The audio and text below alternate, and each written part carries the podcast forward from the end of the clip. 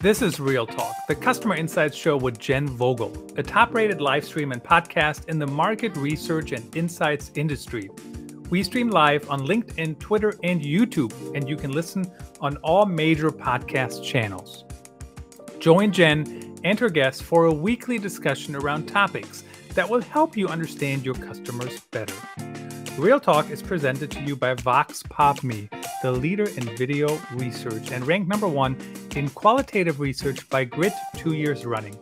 Here's today's conversation. Hello, insights professionals, marketers, and everyone who wants to understand their customers better. I'm your host, Jen Vogel. Creating what customers want is certainly something all of us are after but how do we create the habits to continuously understand what works, what doesn't, and course correct if we're wrong? I'm really excited to discuss the topic with Teresa Torres, author of the number one bestseller, Continuous Discovery Habits. Welcome to the show, Teresa.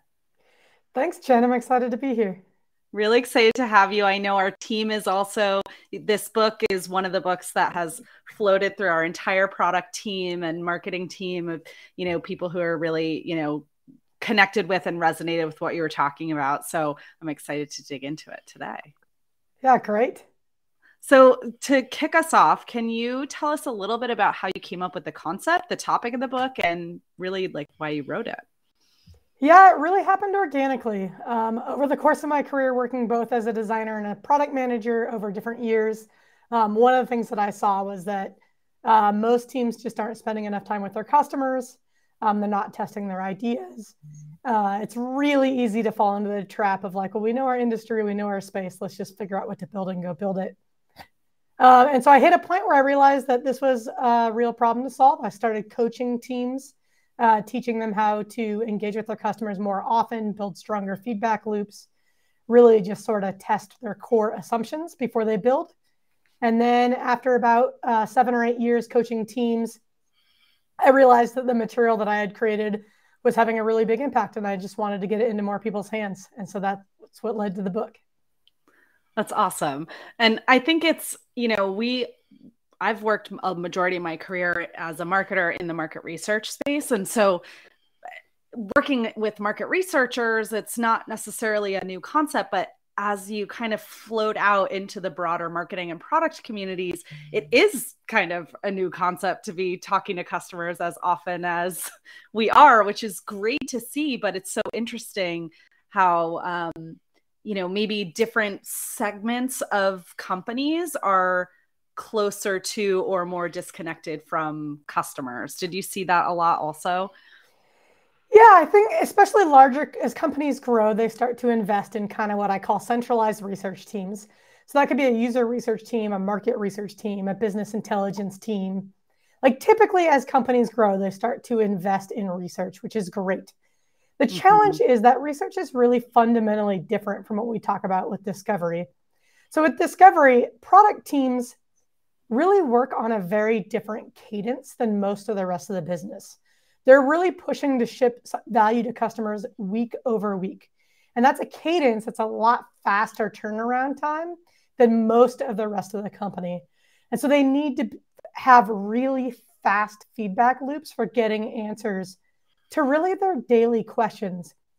Whereas in my experience, like market research teams, business intelligence teams, they tend to have the luxury of working on a little bit longer horizon. Maybe they're running a study that lasts a few weeks or even a month or two. Um, whereas that cadence just doesn't work for product teams. And while so while I think it's all research, I think the big difference with discovery is how do we do just enough research to get us fast answers to what we're facing on a daily basis?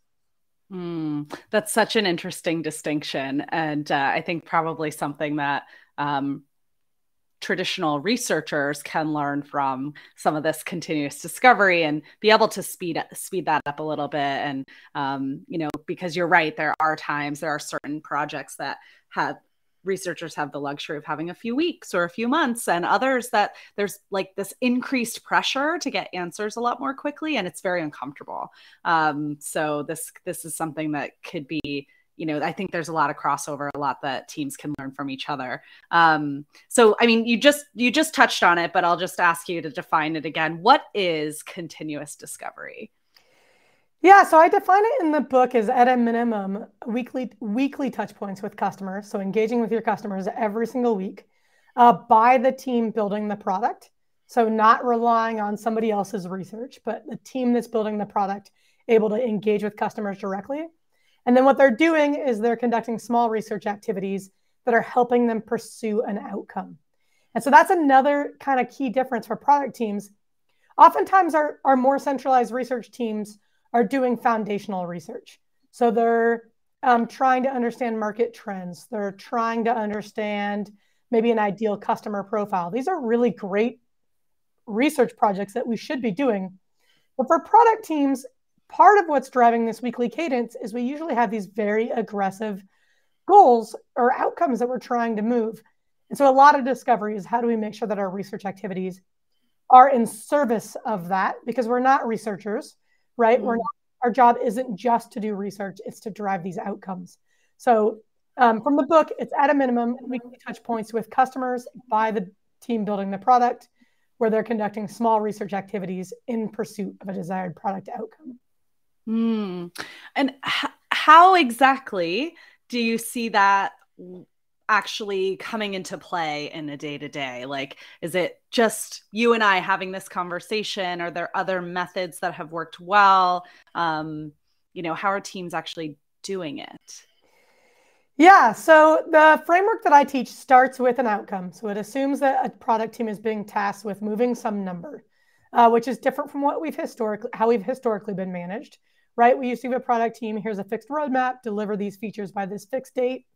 There's not a lot of dis- room for discovery in that model. So we're recognizing we can't predict the future. Let's start with an outcome. Here's the impact we need your work to have. And then from there, I think there's two core discovery activities. The first is how do we discover unmet customer needs, pain points, and desires, which I collectively call opportunities. So that's where we're creating customer value. Um, and I think the the key activity for that is interviewing. So I want to see a team interviewing week over week with the purpose of finding unmet needs, pain points, and desires. And then the second key activity is how do we discover solutions and how do we evaluate our different ideas? Um, and that's where I want to see teams assumption testing, where they're taking different ideas, breaking them down into their underlying assumptions, and then rapidly testing are those assumptions valid? And so I think at a high level, a good continuous discovery team is interviewing week over week to discover opportunities and assumption testing week over week to evaluate solutions. Mm, that's really interesting. And, you know, really something that, um, you know, I've experienced firsthand just with the way companies do research and this this approach of like first figuring out what the unmet need is like it is very customer centric just in its approach. And that's really key because i get surveys all the time for this or that or whatever product you have right? And it's like uh, it's very clear that the company who's written that survey in a lot of cases is interested in their outcome and their unmet need not mine right? Yeah. Not figuring out what's you know how they can solve my problems better. And so this is a very um, it's very a customer centric approach to you know don't start with the solution. Don't start with like validating hey we've got some great idea we want you to we want to know if you're going to buy. But actually like what's you know how can we help solve solve problems for you in a better way yeah, this, it, you know, it sounds obvious like, yeah, we should solve customer problems, but it's actually a lot harder in practice.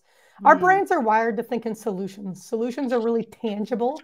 It's we're not that great at abstract thinking, right? So when we talk about like, oh, well, this customer has this problem that we should solve, that's really hard to think about in the abstract. And so we want to jump to a solution. The challenge is if we have multiple people working on that solution, which we almost always do, they're all interpreting that problem slightly differently, which means we're all going to disagree on what the solution might be. And so there is this work that has to be done to truly understand what is it that this customer needs? How are we framing that? Are we all aligned on that framing? Does that framing what we're match what we're actually hearing from the customer? So there's this whole set of work around opportunity framing that a lot of teams skip over. And I think it's why we end up um, developing solutions that miss the mark. So we put it in front of a customer and they're like, I don't know why I would use this. And we say, oh, well, because we're trying to solve this problem for you. And they're like, well, that's not my problem. I have a slightly different problem. And so this solution doesn't really meet my need. And so I think what's good is as an industry, we're starting to recognize that these are equally important activities. It's not just about finding the right solution, it's about first identifying the most important needs to address and then making sure that we do the work to frame them and really understand them and align with our customers. And then looking at how do we develop the right solution for that need. Totally. And something you just touched on, like, you know, we're going to get it wrong so often, right? Especially as we're trying to make, you know, we always start with some sort of hypothesis. We think this is what people are experiencing. It might be an educated hypothesis based on some data, but actually talking to people and hearing someone say, Well, I'm trying to solve a different problem, it's important to identify that as early as you can so you're not way down the solution roadmap solving a problem that actually people don't have and even if you did kind of had a have a pretty data driven and educated hypothesis like you're going to find that out eventually that you're you're thinking about it in the wrong way. You might as well yeah. do that first. Yeah that's exactly right. Like what a lot of teams do is they find out after they've released it and there's just sort of this lukewarm response that they built the wrong thing. And so one of the goals of discovery is how do we learn that as quickly as possible? Um, the other thing too is just recognizing that ideas are cheap. We can have a hundred ideas in a day. And so mm-hmm. Um, discovery also helps us like distance ourselves a little bit from the idea itself um, so that we really can be more customer centric. And then it really becomes more like a puzzle. How do we match the right solution to, to, to the given need rather than um, really falling into the trap of like, well, this is my favorite idea. We have to do it this way. Mm. Oh God, that's so hard. Especially when you have a lot of really smart people with good ideas. Like that's it's actually makes me very sad to hear you say ideas are cheap, but it's so true. Like I actually ideas. I think this like abundance mindset when it comes to ideas is so critical because there are a lot of good ideas. And so the way I frame it is that there's an infinite amount of good ideas. So it doesn't mean that every time you have a good idea, you should build that thing, right? That's just the beginning. There's so much more work to do. Um, and I think thinking about it that way is like, okay, the value is not the good idea. The value is matching a good idea, which there are many of, to the right need, pain point, or desire. Because it's really when those things match up that we create value for a customer.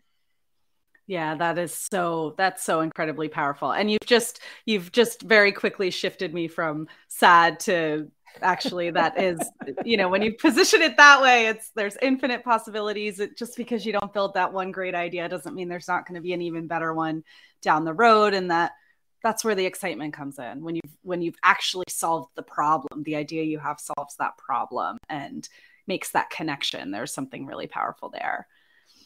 Um, now one of the things you mentioned is that the like this continuous discovery has to be done by the people building the things right? Do you find that there's ever challenges in connecting those two things? Because oftentimes there are customer customer facing teams that are in place, right? Around yeah. or next to or alongside those people building the thing. So, how do you find that getting that access? Yeah, I think there's a couple reasons why this is so important. So, first of all, is just the cadence in which product teams work. So, I get a lot of pushback from user researchers that are that they think that I'm saying um, product managers and designers and engineers can do the job of a user researcher. So I'm going to say right away that is not what I'm saying. Companies do need project based research. And I think that we do need centralized research teams, whether you're user researchers or market researchers or business intelligence folks. We do need that research. I think of that research more as like long horizon, foundational research. Now, long horizon doesn't have to be a really long horizon. In a product to a product team, a month is a long horizon right? So if you're designing a diary study that's going to take six weeks to execute, that is long horizon research relative to a product team. So the first thing is the reason why I think these teams need to be doing the research themselves is because it's really hard for a centralized team to support multiple product teams that are working on a daily cadence, right? I want to empower a team that has a teeny tiny question today to get an answer to that question by tomorrow And when we're relying on an outside team to help us with that, that team becomes a bottleneck. It just slows us down.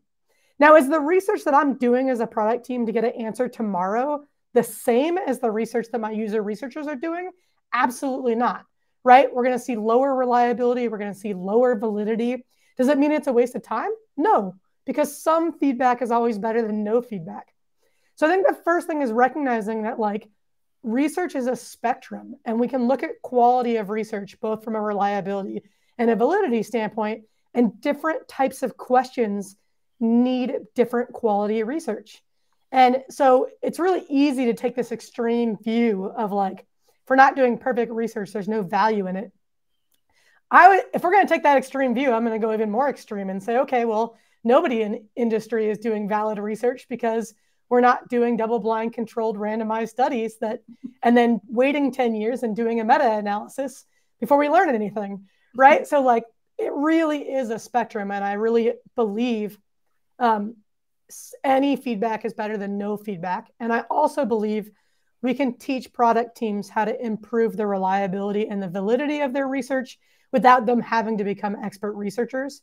And i don't mean that to take away anything from professional researchers because the reality is we need both.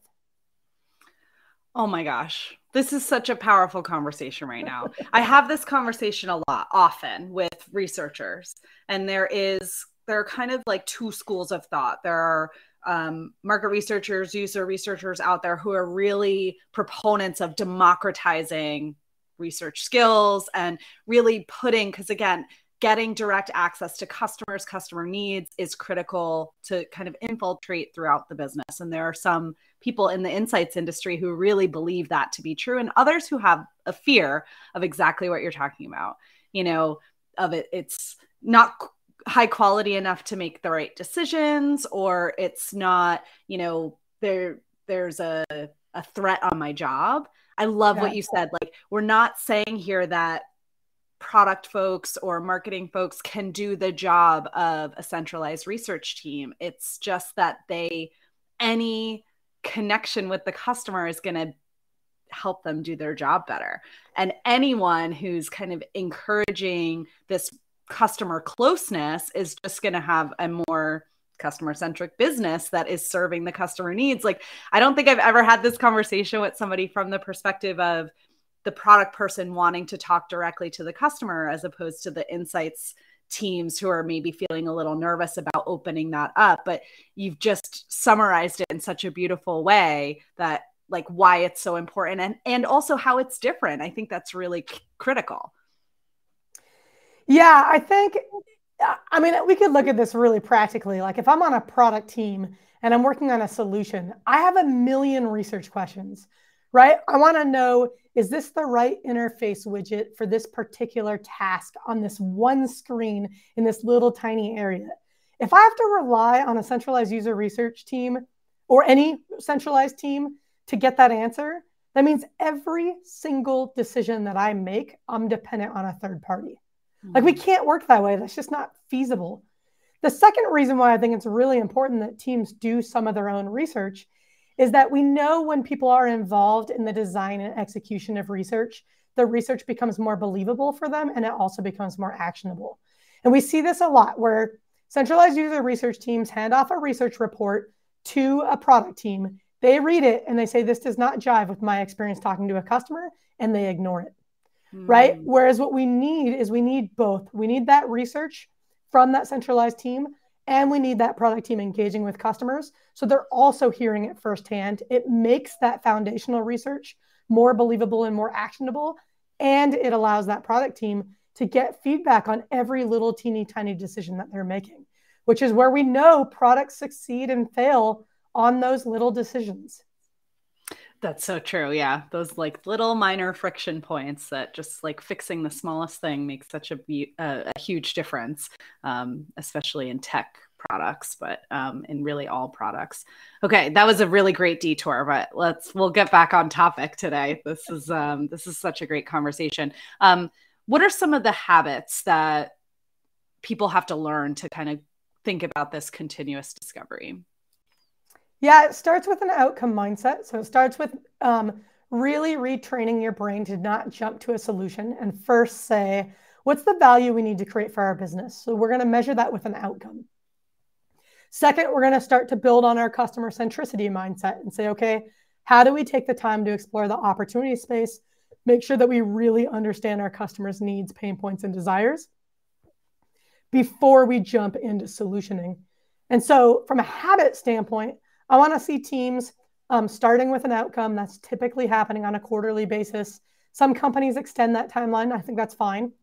Um, and then interviewing every week. Interviewing is helping us to um, discover the opportunity space. We're assumption every, assumption testing every week to help us evaluate solutions. And then there's a number of other habits that support those activities. So one thing I like to see teams do is visualize what they already know through experience mapping. Um, I have a visual called an opportunity solution tree that helps align all these activities. Um, story mapping is another way to visualize your thinking. Um, when we're working on teams, it's really hard to stay aligned and make sure that we're all working together.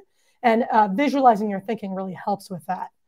Um, there's a number of other sort of just support things that help. Like we have to be able to see our own assumptions. So, how do we generate the assumptions that our ideas are dependent upon? I think in the book, there's 13, I think 13 different habits, um, but they all structure around um, this idea of starting with an outcome, discovering opportunities, and then discovering solutions. Mm. And I will just make a plug for the visualizations. The opportunity, I'm going to say it wrong now. Opportunity decision tree. Is that opportunity solution tree? It's a terrible name. You can say it wrong. That's totally fine. Opportunity solution tree. Someone, um, when the book was first floating around our team, was like, "Hey, you you should use this for this thing," and I was like, "Oh, this is so brilliant!" It's like it, actually, you know, I think we're we're so accustomed to documenting stuff right like documenting decisions that are being made and you know doing that in a more visual way first of all it helps to figure out exactly like kind of distill down you know write that shorter letter as opposed to all the details that are have gone into a decision um, but also makes it so much easier to share with the teams like none of this is happening in a silo. Even if you know the product team might be building and talking to the customers and doing the discovery and you know thinking about the outcomes there's always other people that are involved and to have something visual to help plan it but also communicate what your thinking is and what you've kind of come up with is just it, it, it makes it that much easier to say hey this is this is where my brain is right now because so much of it does just sort of swirl around in there and it's tough to communicate just in in words yeah we actually on product talk just in a couple i think this wednesday we have a blog post coming out that's all about using visuals and how they help and it it's based on this idea of like they help us do our work they help us communicate our work and they help us archive our work so just mm. briefly what i mean by that is when we're working a, as a team and we're trying to figure out what to build we're starting with like what did we hear in our interviews that's where opportunity mapping, so the opportunity space on an opportunity solution tree really helps because we're trying to keep in our head everything we heard. And so by just putting it down on paper, we're relieving our working memory, which is freeing up cognitive energy to process those things instead of just remembering those things. Um, when we're working as a team, it's helping us align because using visuals is a lot more concrete than language. Language tends to be vague. Um, but then it, you're right, you're spot on. It also helps us communicate with people outside of our team. Here's what we're learning. Here's how we're making decisions. Here's where we are in the overall process. And then after the fact, we can use those exact same visuals to archive our work and to remind ourselves where we've been, what we've explored, and what decisions we've made. Hmm. Yeah. This is, you know, it's all of the benefits are there. And I think where I struggle is the time it takes, right? Like it in theory takes less time to just let it swirl around there than to actually spend the time documenting it. But as you're just like freeing up that mental headspace to be able to focus on other work or that next project or executing the plan that you put in place is so valuable. Um, you know, how do you balance some of the like the strategies, the habits, and you know, really the t- what may sound like extra steps that's sort of hard to wrap your head around with you know the the doing the work and kind of delivering that value. Yeah, this is where I think continuous discovery has a huge advantage over our old sort of project based research methods. So, what did product teams used to do? Like maybe once a quarter, they would interview half a dozen to a dozen customers. We'd probably do some like affinity mapping exercise looking for themes. We'd gather all that together and put together a research deck summarizing our findings. That's a big project. It takes weeks, um, which is why we only did it occasionally. When you interview continuously, you can interview in as little as 30 minutes a week, maybe spend another 15 to 20 minutes synthesizing um, what you learned from that interview. So we're at an hour a week um, to just continuously interview and synthesize what you learned. Every three or four interviews, I recommend you take some time and update your opportunity map. That might be an hour. So let's say an hour a month. So now we have an hour a week plus an hour a month. And we're that's all the work that we're doing to get a really rich understanding of the opportunity space. Now, as we move into solutioning, there's a lot of work go, like, that's involved with breaking solutions down into underlying assumptions and running assumption tests. But the reason why I don't actually count that as extra time is that as soon as we start evaluating solutions, this is where the lines between discovery and delivery start to be blurred. We often build stuff to test assumptions, and then I can't really tell you anymore where discovery stopped and delivery started. And so when you get really good at assumption testing, it doesn't become extra work. It just becomes the way you work. Um, and that's a little bit hard to like understand until you start to see it in practice. But really, for like a fully ramped up continuous discovery team, the only thing they're doing extra is they're doing that one hour a week to interview and synthesize what they learned, and then that hour a month to keep their opportunity map current. Everything else just becomes the way we build products. That doesn't sound so bad. when you position it that way. Um, but I think that, I mean, it's the word habit, right? It's just yeah. being like part of your day to day, the way you're thinking. You know, I can remember a time where um, we put an objective into one of our committees or teams to have X amount of product conversations per month. I think it was like eight per month or something. Yeah. So, you know, it's not that much more than what you're describing, but the seeing the goal after not having something so consistent like that like felt very overwhelming for the team like oh my gosh how are we going to schedule this many conversations with customers but eventually it just becomes habit and it doesn't feel like extra it doesn't feel like you're taking any more time or um, you know slowing anything down i think that becomes some of the question when it's um, uh, when you're trying to launch something or deliver. I love what you said about, um, you know, delivery and discovery, um, sort of not, you know, not knowing the line between delivery and discovery at that point because it's just ongoing, um, and being able to uh, to really make it into that habit like it doesn't feel so overwhelming at that point um, so yeah that was a that's a when you break it down that way, it, it doesn't sound so overwhelming. And when it becomes habit, then it is um, it is just that. It's not uh, not not extra. Um, yeah, I, I, I will share one pe- thing people get confused by is that there is a learning tax, right? So mm-hmm. if you've never story mapped, if you've never identified assumptions, if you don't have good assumption testing tools in place, if you don't have access to unmoderated testing platforms or one question surveys, right? Like then the stuff gets slow. There's a learning tax. Um, there's things that you have to do to put those tools in place to get comfortable with the tactics. Um, and so don't confuse the learning tax with how long it's going to take once you're fully ramped up. Mm, that's such a good tip. Yeah, thanks for sharing that. Um, and you talk about starting small and iterating. I feel like that's a great segue there. Um, you know what how does that work for for most companies does that help with the the learning tax as you as you mentioned the starting small yeah so this is again a major advantage with continuous right we don't have to do everything all at once and in the book i actually have a whole chapter about how do i get started with this because i don't recommend you adopt everything all at once I think if you've never talked to a customer, I would focus on building your continuous interviewing habit, right? Just find a customer to talk to. Once you've had your first conversation, you can start to look at how do I make this a habit? How do I do it every week?